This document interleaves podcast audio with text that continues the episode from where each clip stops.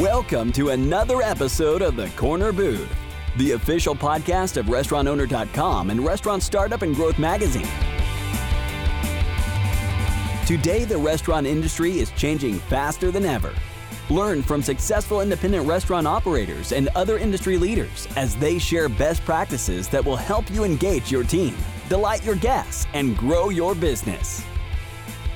Here are your hosts, Barry Shuster and Chris Tripoli. And welcome to another episode of Corner Booth. I'm Chris Tripoli. And I'm Barry Shuster, editor of Restaurant Startup and Growth Magazine. And today we've got Mr. Brian O'Neill joining us. Brian is a veteran of the industry. He's going to share his story from his home in Austin, Texas. So, Brian, thank you so much for joining us here on the Corner Booth. Welcome. Thank you. Happy to be here. It's a lovely day here in Austin. Good, good, good. Well, maybe you could kind of explain to the listeners a little bit about your background. What was the interest in hospitality? What drew you to the craziness of our industry in the first place?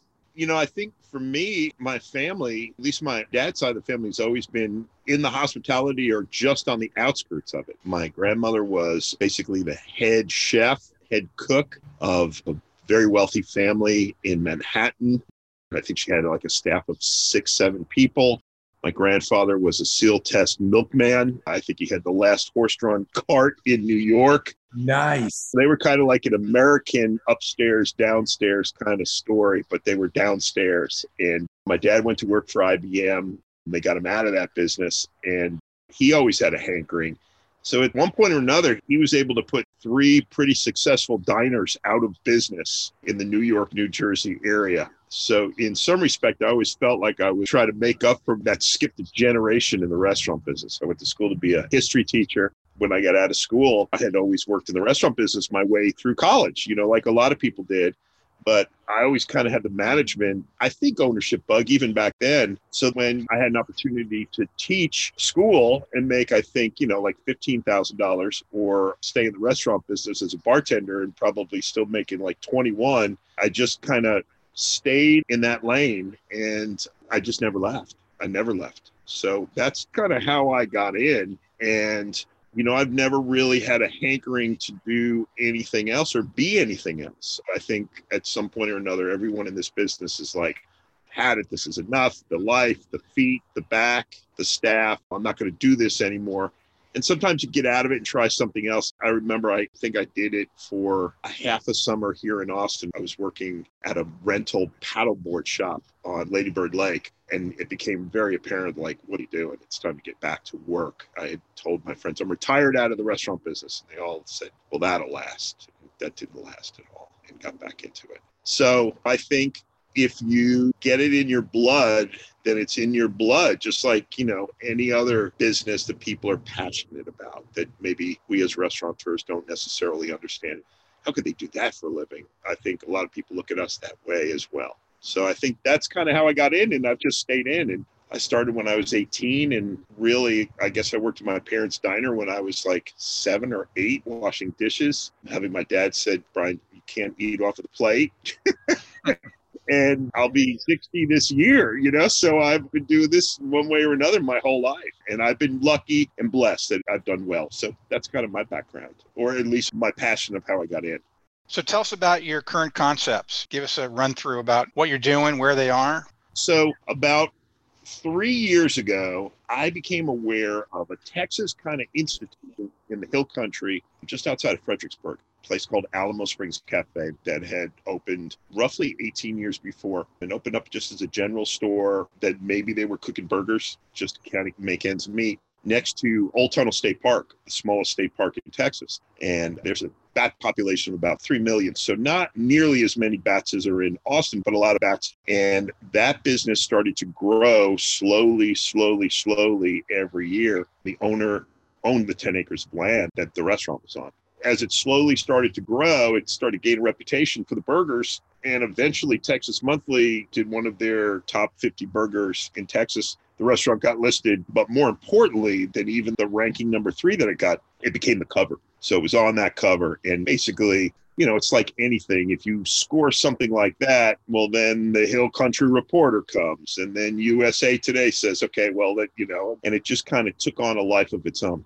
So the restaurant at that point just kind of exploded. The Hill Country, which has always been popular, became more popular. That park, they put some money into the park, and Fredericksburg just continues to grow and grow and grow.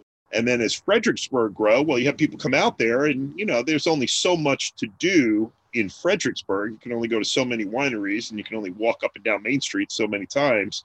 So why not take a beautiful drive out into the hill country? You can see bats, have what some people say is the best burger in Texas. So, you know, and if we know if it's the best burger in Texas, then maybe it's the best burger in the country, which means maybe it's the best burger in the world. I don't know, but you know, that's what people say. mm-hmm. I like your thinking.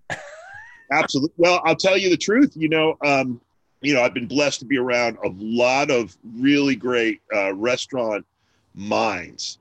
So one of the first things I did, and and it, it's wonderful when you have the cover of buying something that's been around for a long time, and so you can basically take something. And I said, well, I think this is the best burger in Texas. We changed all of the logos and all the the, the menus and it's not egotistical on my part. I'm like, well, no, I, you know, I'm not claiming credit that I did it. You know, I'm claiming credit that I bought it. So it's it's not really a brag. All you're doing is saying, listen, this is why I, you know, this is why I did this. And it's unbelievable just saying best burger in Texas, how many people feel the need to then see if it is the best burger in Texas.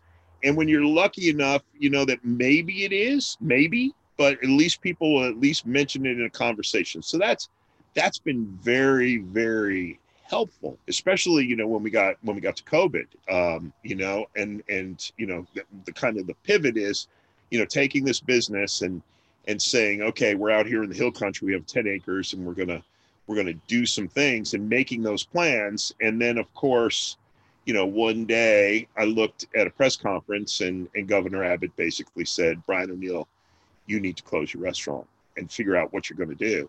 So we we were really lucky in as much as we used to be. So when you talk about change, we were a restaurant that was um, server driven. Um, your server come up to the table. So basically, we just kind of I, I didn't, to be honest with you, I, I, you know I'd only owned the restaurant for um, a year, um, a little over a year. So the thought of of all of this happening in the first year was really scary. I really did not know what we were going to do. I really didn't. Um, and then you know, then just you know, survival starts to kick in in your mind, and you say, okay, what you know, what what are we going to have to do? You know, we were too small. Um, we were too small to do some things and too big to do others. So what we decided to do was basically take the parking lot outside, turned it into a large outside dining area, basically take all the internals, you know, the dumpsters and, and the outside grease, and we moved that all to a, another piece of the property and just enlarged the property, uh, got tables and chairs. Um, we had a, a, stage that was closed and we tore out two parts of the stage so the stage opened up to that parking lot area um, you know, we were really lucky that uh, the county basically loved the idea, anything to get people outside. Because remember, at that point, it was still kind of winterish, and they didn't want people inside. And um, they were great. Uh, we we we filled out the paperwork to get our full liquor license, so we could start doing like margaritas because we used to be beer and wine.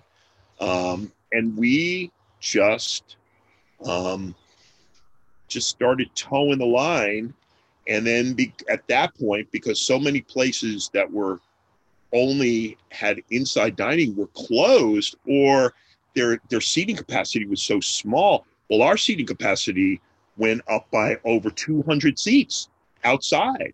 So you know we weren't using the inside. We were taking advantage of the outside. We were very lucky blessed that over the past two years except for like the snow apocalypse that we had here in texas last year the weather's been incredibly mild. It's it's been colder the past two weeks in Texas than I remember it being that cold all last year, except for the one week.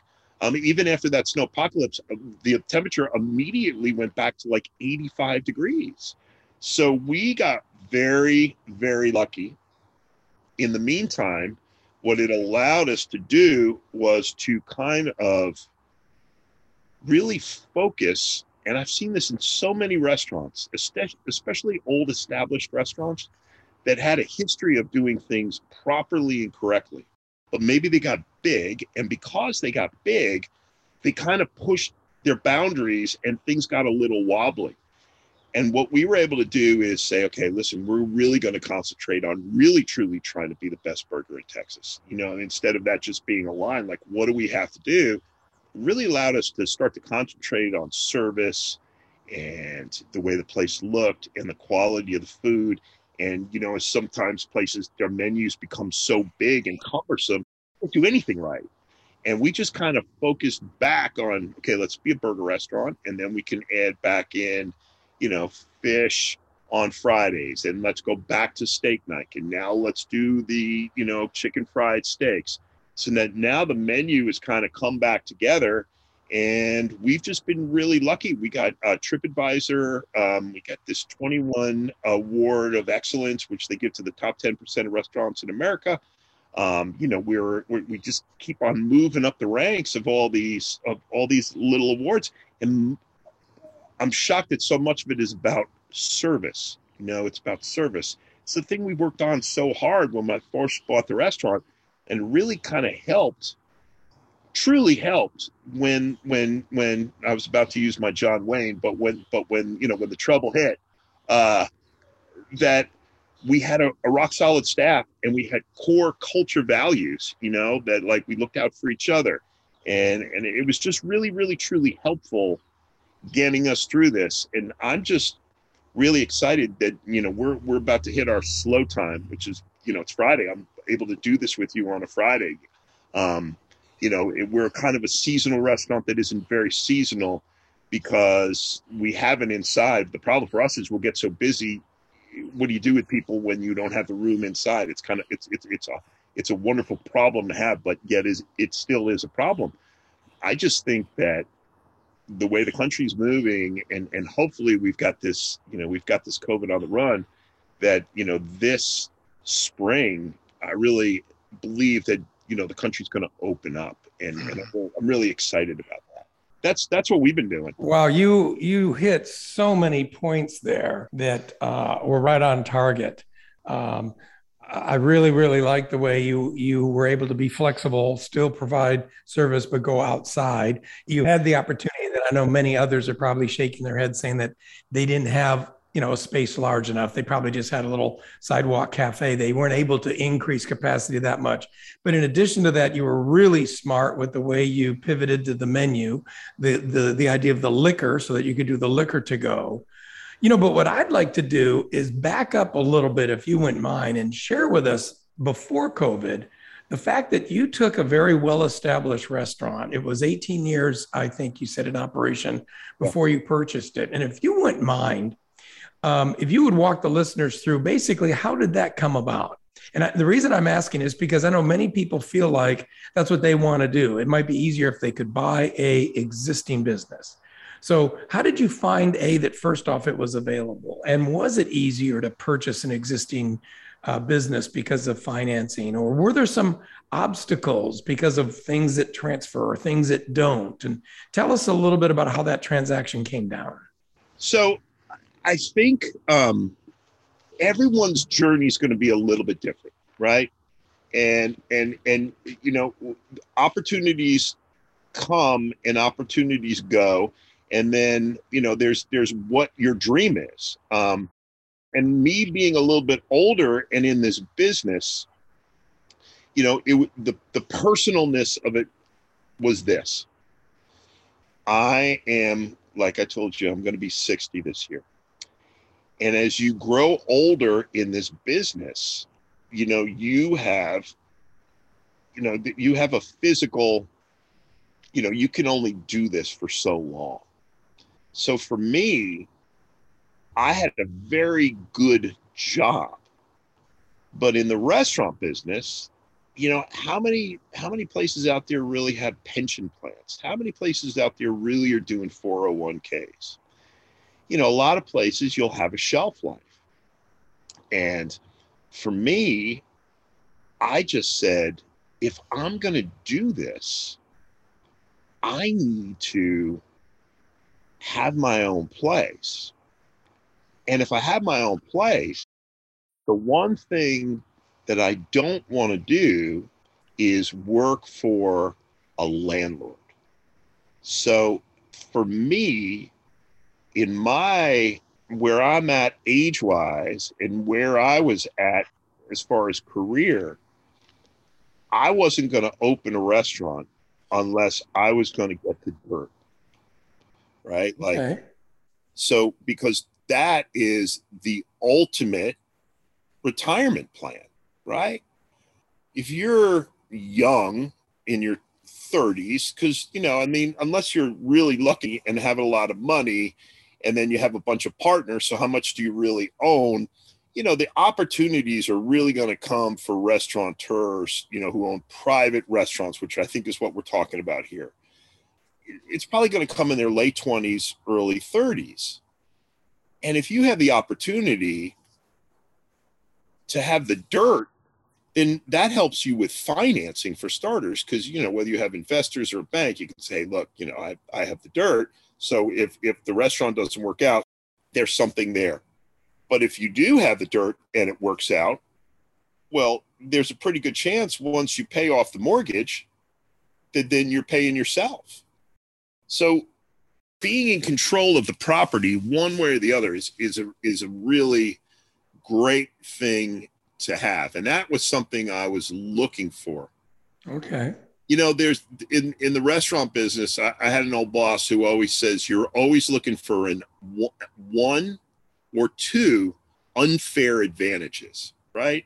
So if you can find, you know, the great location that nobody else has, or if you own the dirt, or let's say that you find a wine, you know, that, that you're able to sell at a really you know you can buy cheap and sell high you know our one of our unfair advantages right now is the fact that that the particular ground beef that we make our burgers from is is is not very expensive we use an 80 20 fine grind chuck from a from the same uh, ranch that we've been getting it from price of that ground chuck right now, yeah, went up a little bit in COVID, but it has come down and stayed down. That is my unfair advantage. Every time I sell chili cheese fries or chili or a cheeseburger or I'm going to make meatloaf, man, that, you know, life is good. You know, I'm, I'm happy to sell everything as we sell. But, you know, when we're selling onion rings and french fries, you know, and, and, you know, Lone Star beer, you know, life is great. That, that's a great plan. So that for me was what I was looking for as I was trying to figure it out. And I just said, I'm not going to do anything until that opportunity opens the door. And and Chris, it was really just as simple as an email that I got from a realtor in San Antonio who said, iconic hill country restaurant, 10 miles out. And as soon as I read 10 miles outside of Fredericksburg, I knew what restaurant it was. Um, you know, and then it was a matter of, you know, reading the ads, signing the confidentiality agreement. The guy didn't want anybody to know the restaurant was for sale. You know, walk in the dirt, figuring out, you know, if the sales were true, if they were true sales. Um, you know, looking looking at uh, tax returns. Um, you know, doing your due diligence of driving up there. You know, driving up there on a Monday, driving up there on a Thursday, driving up there on a Saturday, seeing what it looks like with closing when nobody's around, go in the toilets, you know, looking at the seeing as much of the kitchen equipment as you can see. Um, you know, uh, driving around the neighborhood, trying to figure out what the demographic is, you know, looking at the local real estate, looking at what other restaurants do. I mean, like, those are the things that you should do when you're thinking about buying a restaurant that it's that's already existing. But it's also the things that you should do when you're thinking about buying or, or opening a restaurant in general. You should be parking your butt on on that street corner and looking at the people who walk by. If you're going to open up a breakfast restaurant you want to make sure there are people there who want to have breakfast if you want to mm-hmm. open up a place that's going to do lunch well where's everybody in the neighborhood go to lunch and if you want to open up a dinner place you know like who lives in the neighborhood so it's just that due diligence of, of figuring out that your hood the hood that you're going to be in, whether it's established or not. Yeah.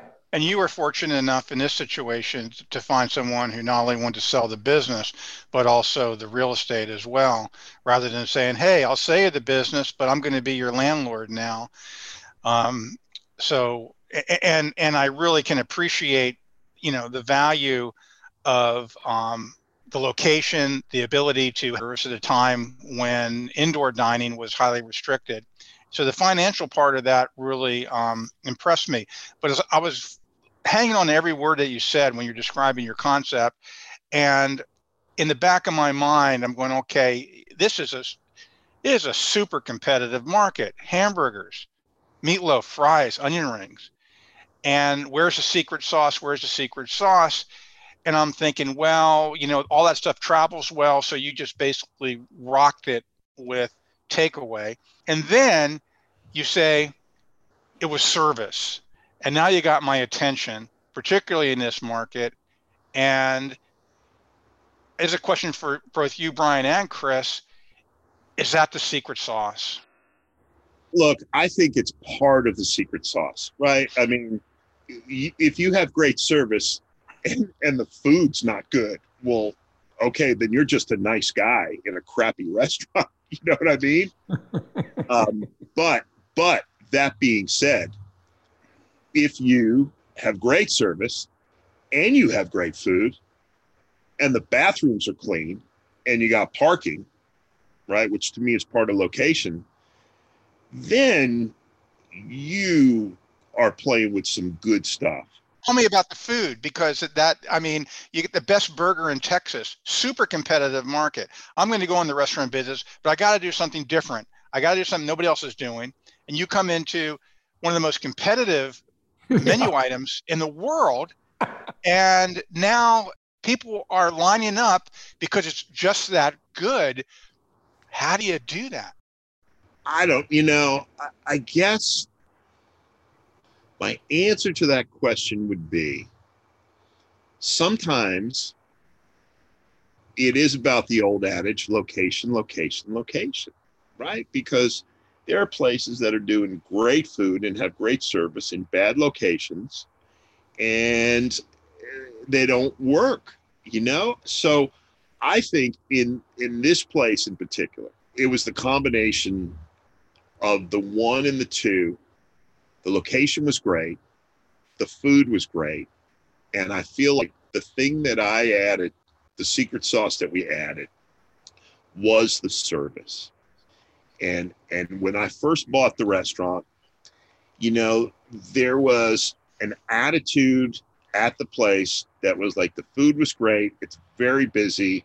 They were trying to jam 10 pounds into a five pound bag.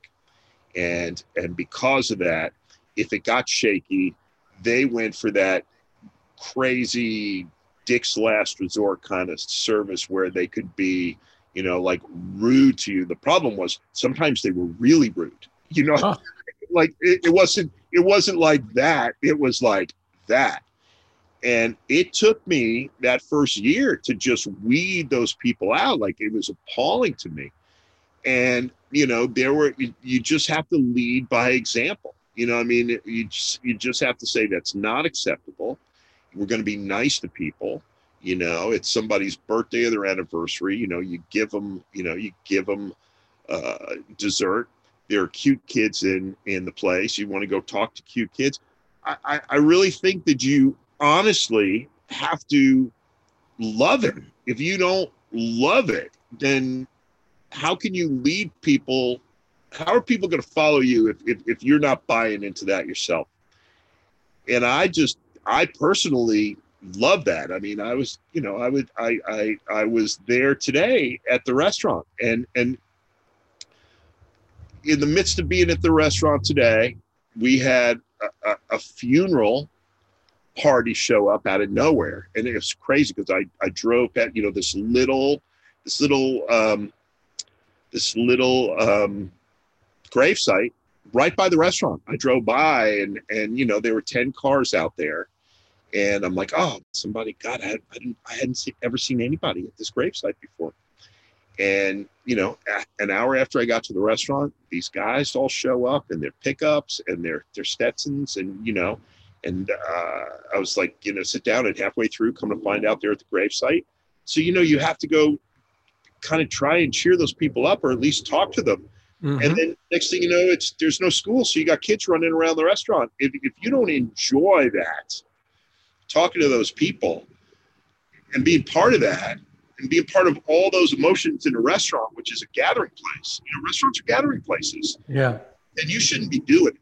Barry, what Brian's making me uh, think of, and I hope the listeners are making note of, is that um, no matter how unique, say, certain things are, how overthought or uh, creative maybe menus get, um, that it's still a simple business that has to be done in a friendly manner every single day. Um, and so here we've got a situation where you've got a very unique location in a well established Texas landmark. But instead of resting on its laurels, it's taking a fairly simple menu. I know it's burgers and chicken fried steak and fries and onion rings, but making sure that they're absolutely positively excellent. And then making sure that people feel like, hey, you know what? We can't rest on the fact that it's a unique location. Our service still has to be the best. So that, you know, that's kind of the the trifecta there, because typically when you go to these unique, say, locations, um, a lot of times you've got a beautiful view or you've got a lot of history. And then and then you're i don't know whether you want to or not you're accepting sort of a mediocre experience. Um, and i mean i've had that on a lot of my travels and i bet a lot of listeners will say that too. Sure i went to a famous place and it was really nice to look at and i sat down and had a mediocre meal.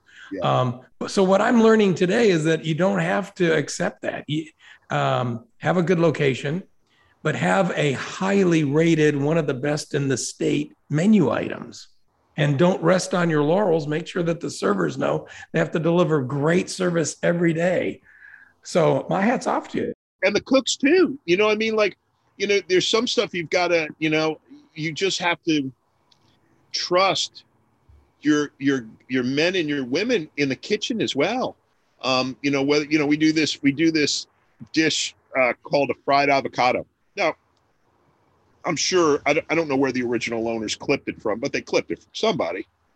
And they take, they basically used to take uh, an avocado, cut it in half, and they would just basically take burger and and you know onions and kind of grill them and then jam it in there, and then they would melt cheddar cheese and then wrap it and then put that in flour and then deep fry it. Right? And it was just like and and I had it, and I'm like, okay, I I get how people could would like this, but I think we can do better.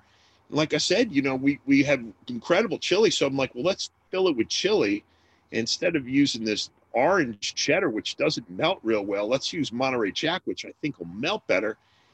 And the response was like amazing. Like, we don't know what you did to make it better, but this thing that we love tastes a little bit better you know the onion rings we just added more we mo- added more pepper and a little more basil which is the secret recipe in it. And people like we don't know why but it's better.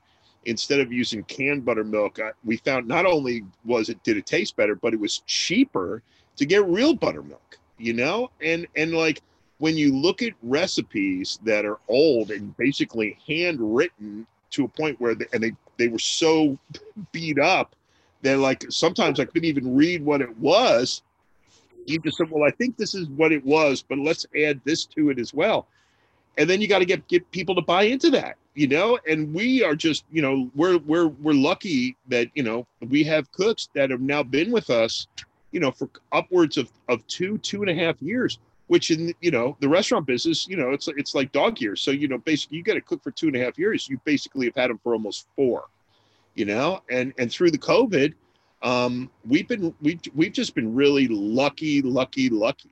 Um, but you know, if you're a back of the house guy, then you've got to trust that whoever's running your front of the house is going to have your back. And if you're a front of the house guy, which I'm predominantly a front of the house guy, I mean, I can I can jump back there and fry and cook with the best of them.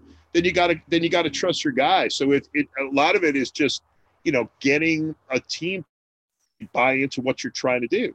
And some of that is, you know, some of that is is is based upon money. You know, you're paying people, so you've got to pay them well. but the other part is is you know how you treat people and and and and and, and really building culture I'm a, I'm a big fan of culture i used to be a big fan of training it used to be you know it seems to me like a number of years ago all you heard about was training training training well if you train people if you train them correctly then everything's going to be okay.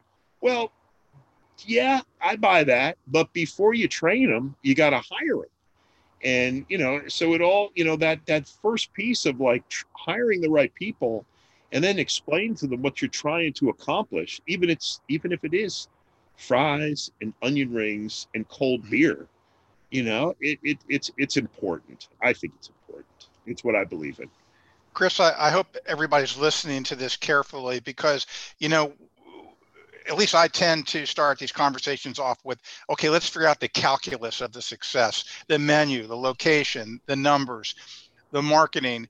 And invariably it gets down to people and passion. But, you know, from there, Brian, you jump off the passion seems to lead you in a mindset of continual incremental growth. How do we make it just a little bit better every day? And then when you're talking about low turnover, that speaks right to your bottom line. Um, but Chris, it, it, every operator we talk to, is successful like Brian, it always gets back down to people and passion. Yes. I think you're right. I think you're right. You know, you're uh, it might start out differently, but yeah, there's one uh, commonality in success, whether it's a say the fine dining or the fast casual, and it is it's a people business. Um, so if the uh, people listening don't have a passion for that, they're not going to lead by example, as Brian has said now a couple of times. If they're not really passionately connected, people aren't going to grab on. They're not going to follow. Uh, and it all starts and ends with people. Uh, I think the success that Brian is having, uh, I think, is wonderful because he's he's walked into an established environment. So you know, there's almost an uphill battle because you've got people that were there, and you know, in the back of their mind, they're thinking, why does this guy want to rethink what we've been doing? You know, we've been doing it for years. It works. We're busy. So why does this guy want us to rethink it? I'd like you to speak to that a little bit, Brian. How did they, how did you get the buy in for them to say, I'm going to follow this guy because he wants me to do my job better? So, for starters, in many respects, I didn't. You know, I mean, I didn't. I, I mean, it was a small staff, but there's not many of them still left. And and and and let me say this, it went beyond um, it went beyond the staff. When I first started, um, this guy put a, a post on Facebook that said, first the Californians bought Whataburger, then a New Yorker bought Alamo Springs Cafe. What's this country coming to? and and you know, I, I I laughed, and then I was hurt, and then I laughed again, and I was like, okay, I I, I think I see, I think I see what I, I'm dealing with here. And when the restaurant first opened, it was a better version of a biker bar that did burgers. And and you know, I would come every day and I would say, number one, I'm not a biker. So it's hard for me to relate to that. Yet I did indeed buy the place. So the first thing I did was really clean up where they parked their motorcycles because it, it, it, it they, there was a there was a spot for the motorcycles. So I established okay, number one, I don't want to lose these people, but the reality is, I've got people coming here asking me for kids menus. I've got people coming here asking for gluten free buns. I've got people here asking me for gluten free beer. I've got people saying, I understand that you carry Lone Star, but but Real Ale is in Blanco County over there and they serve this great IPA. Like, can we get that too? Oh, and by the way, this wine selection is awful. You know, what can we do about that? And the old mentality was like it or lump it so we just basically said, okay, how can we put increment uh, a, ba- a baby changing station, right? Like a, a, diaper changing station, you know, dog bowls and biscuits. The, I, I'll tell you the one of the biggest things that we've done over the past year was getting dog bowls and biscuits and and a and a, a big uh, um, cooler for water for dogs. People love their animals, which I know you guys know. People love their dogs, and if you can create an environment where people feel comfortable with their dogs, man, that is that that that's a section that's amazing. All we did was we we got some um, slider buns and we started making sliders for kids, cheeseburgers.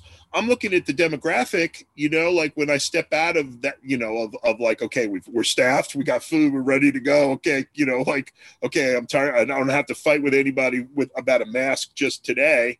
Uh, what can I look at the business and how can we grow it? You know, just doing a kids menu was amazing. It was just amazing doing a kids menu and, and what it opened up and that's our future you know i mean? Like you're looking sometimes you look at your business and you're saying you got to look you, you can't be looking here so much. Sometimes you got to look behind and say who how am i going to get more people new people to come?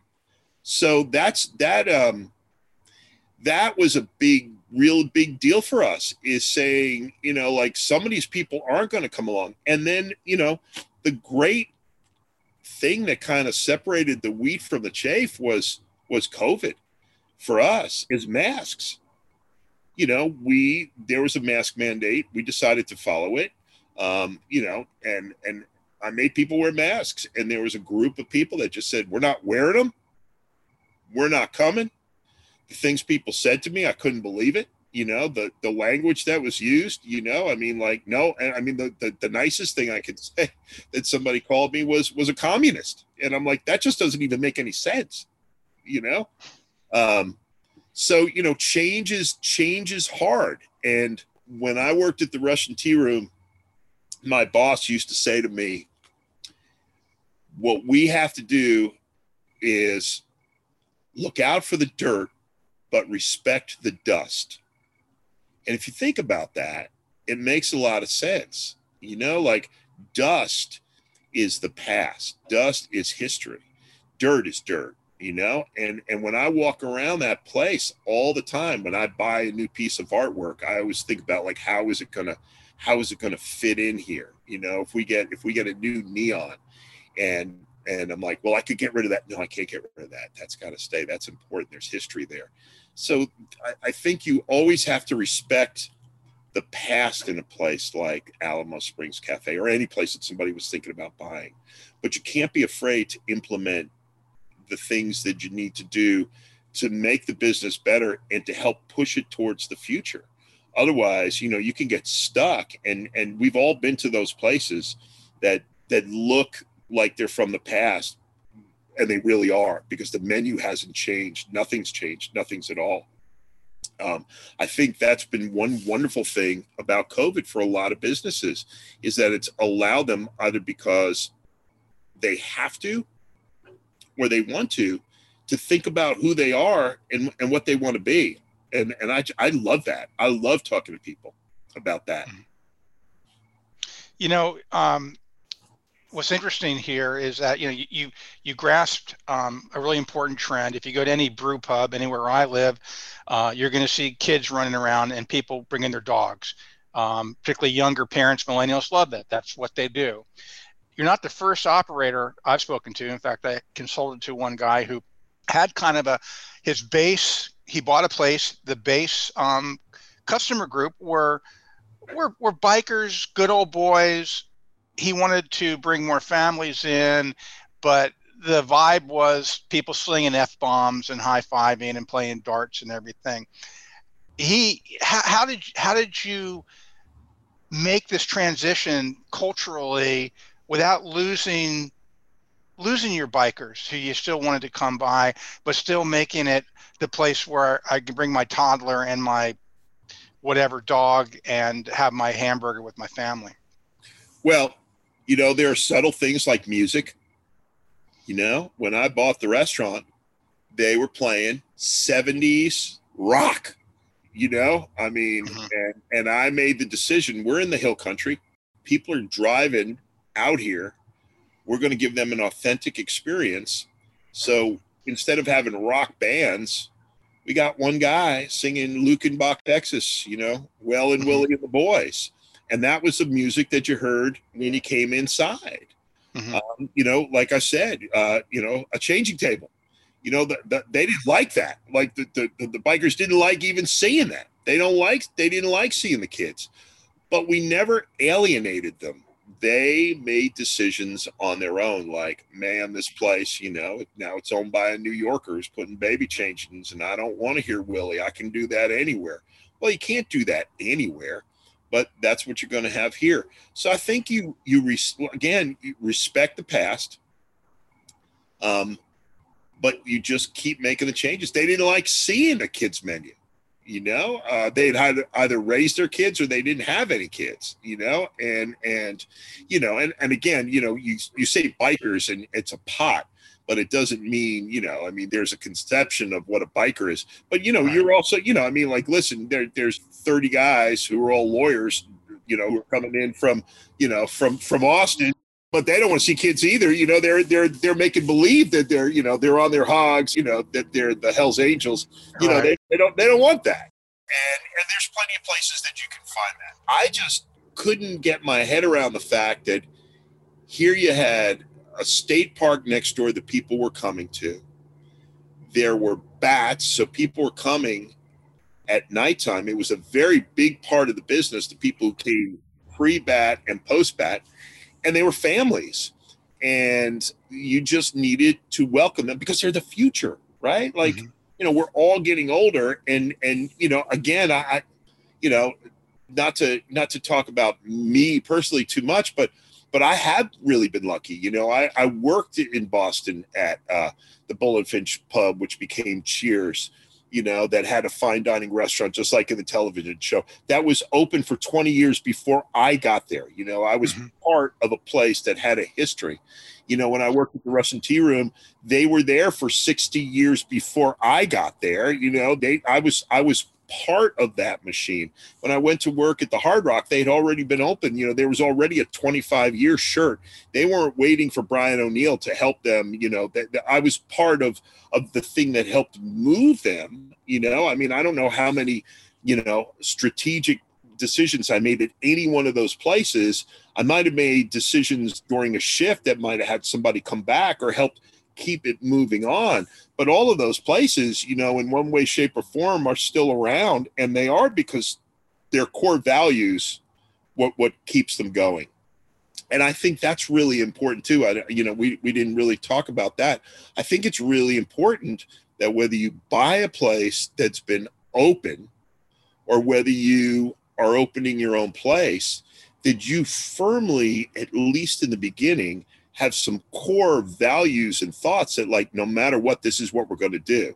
Now if you open a if you try and open a french restaurant and you're in a location that you can't get out of and that french restaurant doesn't work and you're like well maybe we need to do burgers and fries and onion rings well you might change the the, the, the you know the concept but your core values of how you want to run a business are going to be the same whether they're fine dining or not you know where you care about food you care about guests you care about your employees those things don't change and if those things spill those things are going to spill over to your guests they're going to see that whether you're serving fine dining french food or burgers and onion rings in cold lone star you know mm-hmm.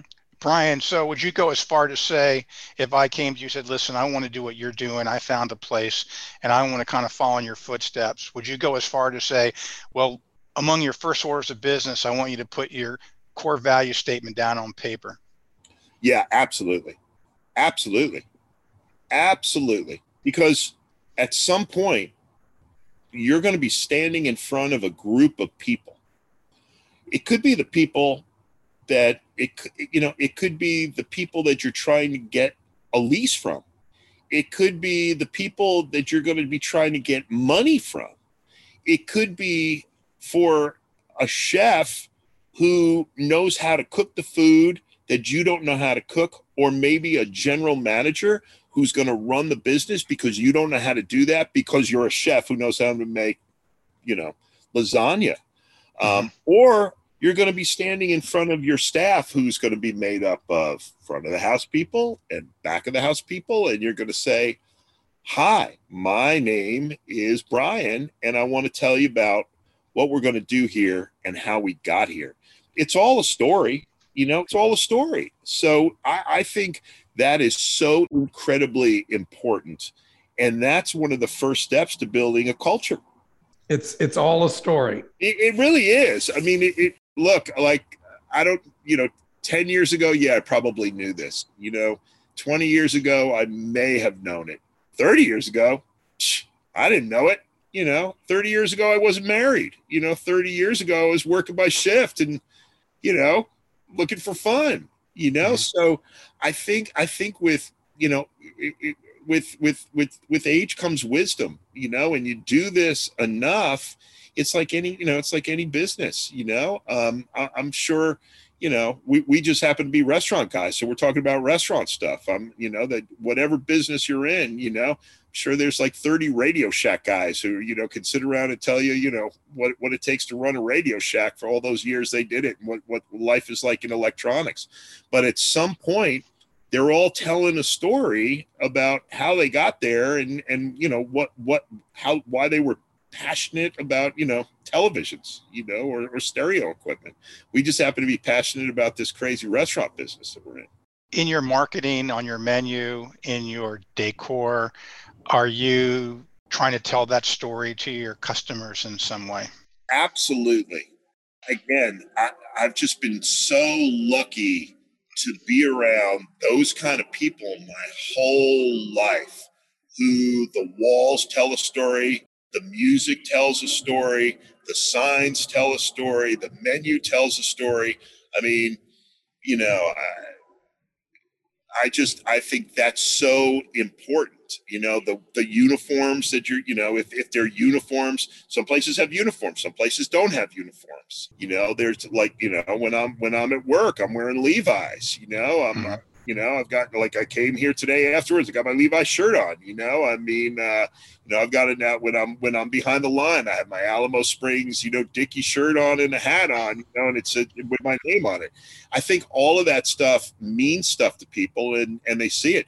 You know, we got cactuses outside. You know, uh, yeah, whatever your place is, you. I mean, you don't want to overbrand it you know there are plenty of places we've all been in that like you know it just hits you you know i don't think you want to hit people over the head i think it should be subtle but i i definitely think that people should see what you're doing with all of that kind of stuff i think it's part of the story that you're trying to build Well, Chris, is, isn't that the difference between a restaurant and a concept in your experience as a uh, consultant?